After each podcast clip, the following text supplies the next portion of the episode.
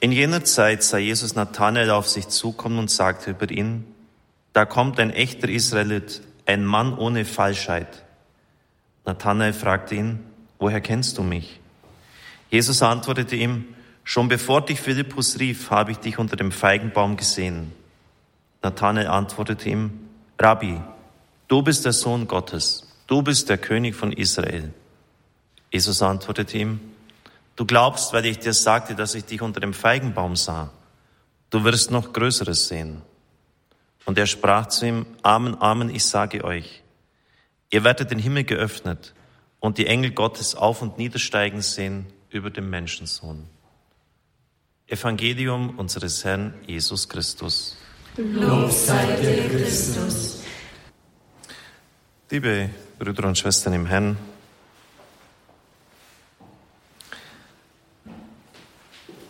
in der Offenbarung der Heiligen Schrift lesen wir, dass es sieben Erzengel gibt. Im Buch Tobit sagt Raphael zu Tobias, ich bin einer der sieben Engel, die das Gebet der Heiligen vor der Majestät Gottes tragen. Auch in der Apokalypse werden sieben Geister, sieben mächtige Wesen vor dem Thron Gottes benannt. Die Kirche allerdings kennt nur drei dieser Engel mit Namen, Gabriel, Michael und Raphael. In der außertestamentarischen Literatur werden viele andere noch genannt, außer den Erzengeln. Es macht wahrscheinlich Sinn, dass, dass es nur diese drei sind. Ich beziehe das in besonderer Weise auf die Dreifaltigkeit. Der Erzengel Michael, der für die Einzigartigkeit Gottes und damit für den Vater eintritt. Wer ist wie Gott? So heißt sein hebräischer Name, auf Deutsch übersetzt, ein bisschen eigenartig, dass ein Name eine Frage ist. Es ist eigentlich das kürzeste Glaubensbekenntnis, das es überhaupt gibt. Wer ist wie Gott? Niemand ist wie Gott, so lautet die Antwort. Gott ist einzigartig. Das ist gemeint als eine Kampfansage gegen den Luzifer, diesen ersten, den schönsten, den größten geschaffenen Engel, der ja sein wollte wie Gott und der dies auch unseren Stammeltern im Paradies ins Ohr geflüstert hat. Ihr werdet sein wie Gott. Ich habe mich immer wieder gefragt, wie es sein kann, dass Luzifer den Kampf gegen Gott gewagt hat. Wir wissen ja, dass er eine unglaubliche Intelligenz hat. Wir erleben das auch selber bei all den Verführungskünsten, die wir immer wieder ausgesetzt sind, wenn wir Böses getan haben, wie raffiniert das oft eingefädelt worden ist, wie unscheinbar das begonnen hat und wie dann plötzlich das Verhängnis so seinen Lauf genommen hat. Da denke ich manchmal, das war wirklich geradezu diabolisch, wie diese Dinge gefügt waren. Der Teufel atmet ja, ahmt ja Gott nach und auch seine guten Fügungen finden eine Entsprechung in diesen negativen ja, die der Teufel auch veranlassen kann. Wie konnte er also so weit kommen, diesen Kampf überhaupt aufzunehmen? Im Evangelium heißt es ja, dass der, der 10.000 Soldaten hat, sich kaum dem entgegenstellen wird, der 20.000 hat. Und blöd ist der Teufel ja nicht. Das heißt, er wird den Kampf nur eingehen, wenn er Chancen sieht, tatsächlich auch zu gewinnen. Bei Heigen Hildegard von Bingen habe ich dann einmal eine interessante Äußerung gefunden, die dazu passt, dass Gott zur Prüfung der Engel am Anfang ihnen nicht seine ganze Macht gezeigt hat. Und sie zeigen sollten, dass sie ihm dienen, auch wenn er jetzt ihnen diese ganze Vollmacht, die er besitzt, nicht wahrgenommen haben. Und das hat wahrscheinlich ihn dazu verleitet, diesen Kampf zu beginnen, in der Hoffnung, dass er ihn auch gewinnen kann. Wir erleben das ja auch oft in unserem menschlichen Zusammensein, entgegenkommen, Freundlichkeit wird oft als Schwäche interpretiert und entsprechend auch ausgenutzt. Offensichtlich hat der Teufel das auch getan, sich Chancen ausgerechnet auf einen Sieg und den Kampf gegen Gott begonnen, den er natürlich nicht gewinnen konnte. Und so ist er gestürzt.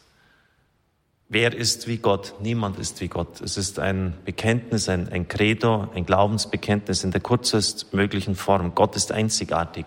Es kann kein Thron neben den Seinen gestellt werden.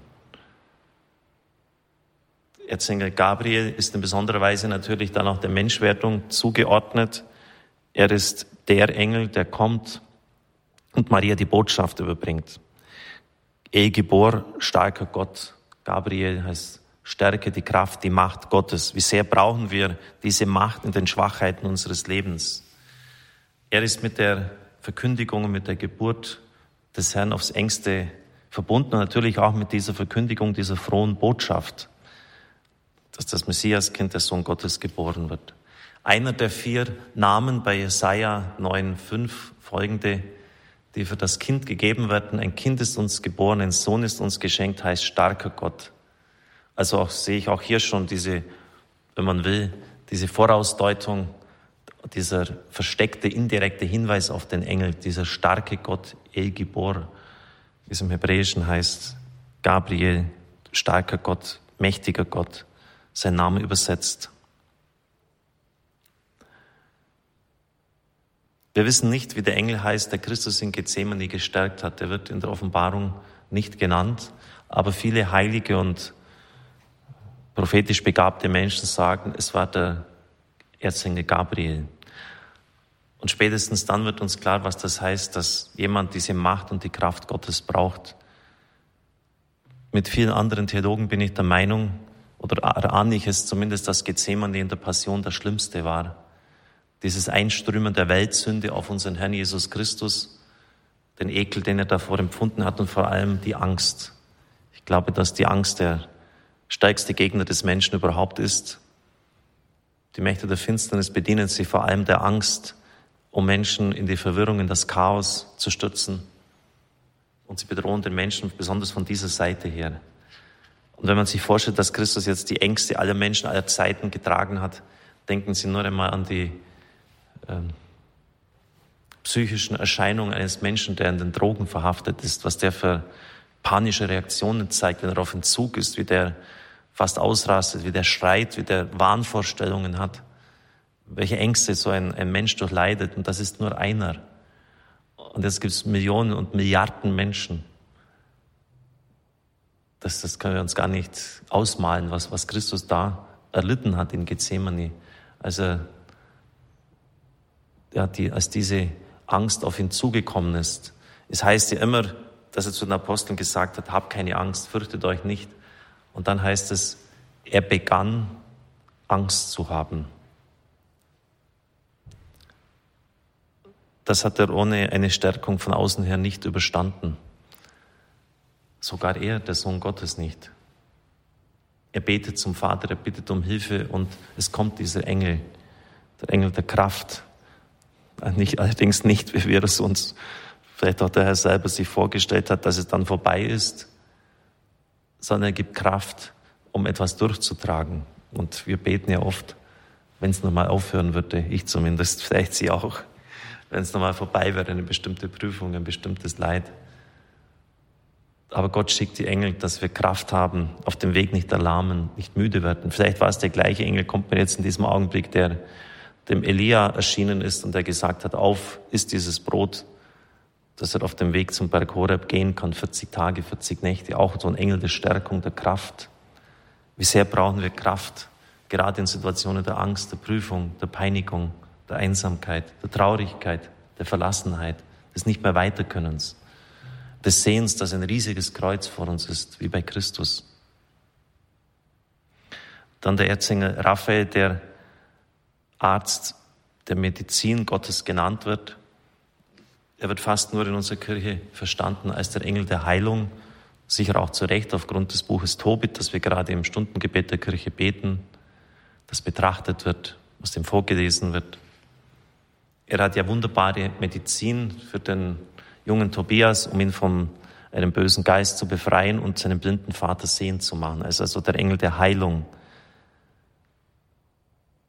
Die Kompetenz auf dem Gebiet der Heilung haben wir weitgehend an die Esoterik abgetreten bzw. verloren. Und wir müssten sie dringend wieder zurückgewinnen. Wie sehr brauchen wir auch diesen Engel? Wie verwundet ist die Menschheit heute? Gerade in unseren Gebieten, wo das Äußere ja alles gegeben ist, wo in der Regel kein Mensch mehr in unserem Land hungern muss oder verhungern muss sogar.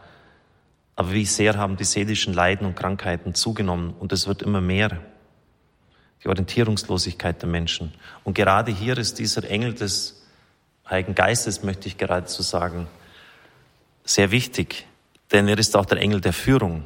Es wird ja gesagt, dass er den Jungen Tobias durch eine schwierige Situation hindurch begleitet hat, dass er in ein fremdes Land geführt hat, an den Tigris, dass sie in Babylon dann auch einen Verwandten von Tobit gefunden haben, dass er die Braut für ihn ausgesucht hat, ist der Engel der Führung, der Leitung. Deshalb auch, rufe ich ihn immer wieder auch beim Autofahren an, der Engel, der im Straßenverkehr unterwegs ist. Und beides sind eigentlich so ganz typische Eigenschaften des Heiligen Geistes. Heilung und Leitung und Führung. Wir bitten um das Licht des Heiligen Geistes, dass er uns führt, dass wir kennen, wo der Weg entlang geht. Vielleicht mag dies der Grund gewesen sein, ich weiß es nicht und will auch gar nicht sonderlich weiter spekulieren, warum jetzt nur diese drei Engel mit Namen genannt sind. Michael, der für die Einzigartigkeit Gottes eintritt. Gabriel, die Macht, die Kraft Gottes, klar der Engel der Menschwertung, da brauchen wir nicht viel spekulieren, der die Botschaft ausrichtet, der Christus auch stärkt. Und dann der Raphael, der Menschen führt und heilt. Im Internet und in sonstigen Medien können Sie viele Engelnamen finden. Ich rate allerdings hier sehr zur Zurückhaltung. Denn es sind ja nicht wenige Engel auch vom Himmel heruntergefallen, gestützt. Und Sie wissen nie, ob Sie nicht einen dieser gestützten Engel anrufen, wenn das nicht von der Kirche geprüft worden ist. Manche meinen es sehr klug zu machen, indem sie irgendwelche Engellitaneien mit, mit diesen Engeln anrufen und sie wissen vielleicht gar nicht, was sie da wirklich anrufen. Das ist einfach ihnen zur Hilfe gesagt. Wenn es jemand besser weiß, soll es anders tun. Aber wir sollten immer innerhalb des Korridors bleiben, den uns die Kirche eröffnet, innerhalb dessen, was die Kirche geprüft hat. Bei diesen Engeln wissen wir, dass es Engel des Lichtes sind. Es sind keine Engel der Finsternis, es sind keine gefallenen Engel. Bei allem anderen, was Sie sonst irgendwo finden können, da gibt's ja, wenn Sie heute in die Geschäfte gehen, die sind ja gefüllt mit Esoterik und den Namen der Engel. Es gibt heute ja mehr Leute, die an die Existenz der Engel glauben, als an Gott. Das hat meine letzte Umfrage uns gezeigt. Wie sehr können Sie da getäuscht werden? Und deshalb bitte ich Sie wirklich um Ihres Selbstwillen, dass Sie hier vorsichtig sind und klug sind und dass wir uns einfach an das halten, was die Kirche uns vorgibt. Das genügt uns. Und wenn Sie ein bisschen so die die Aufgaben dieser Engel betrachten, von den dreien, die ich jetzt genannt habe. Schutz gegen die Mächte der Finsternis, Kraft in schwierigen Situationen, Heilung und Führung, Leitung. Was fehlt ihnen da eigentlich noch, dass wir irgendwo anders suchen müssten? Was fehlt dann noch? Welchen Engel brauchen sie dann noch, wenn das nicht reicht? Amen.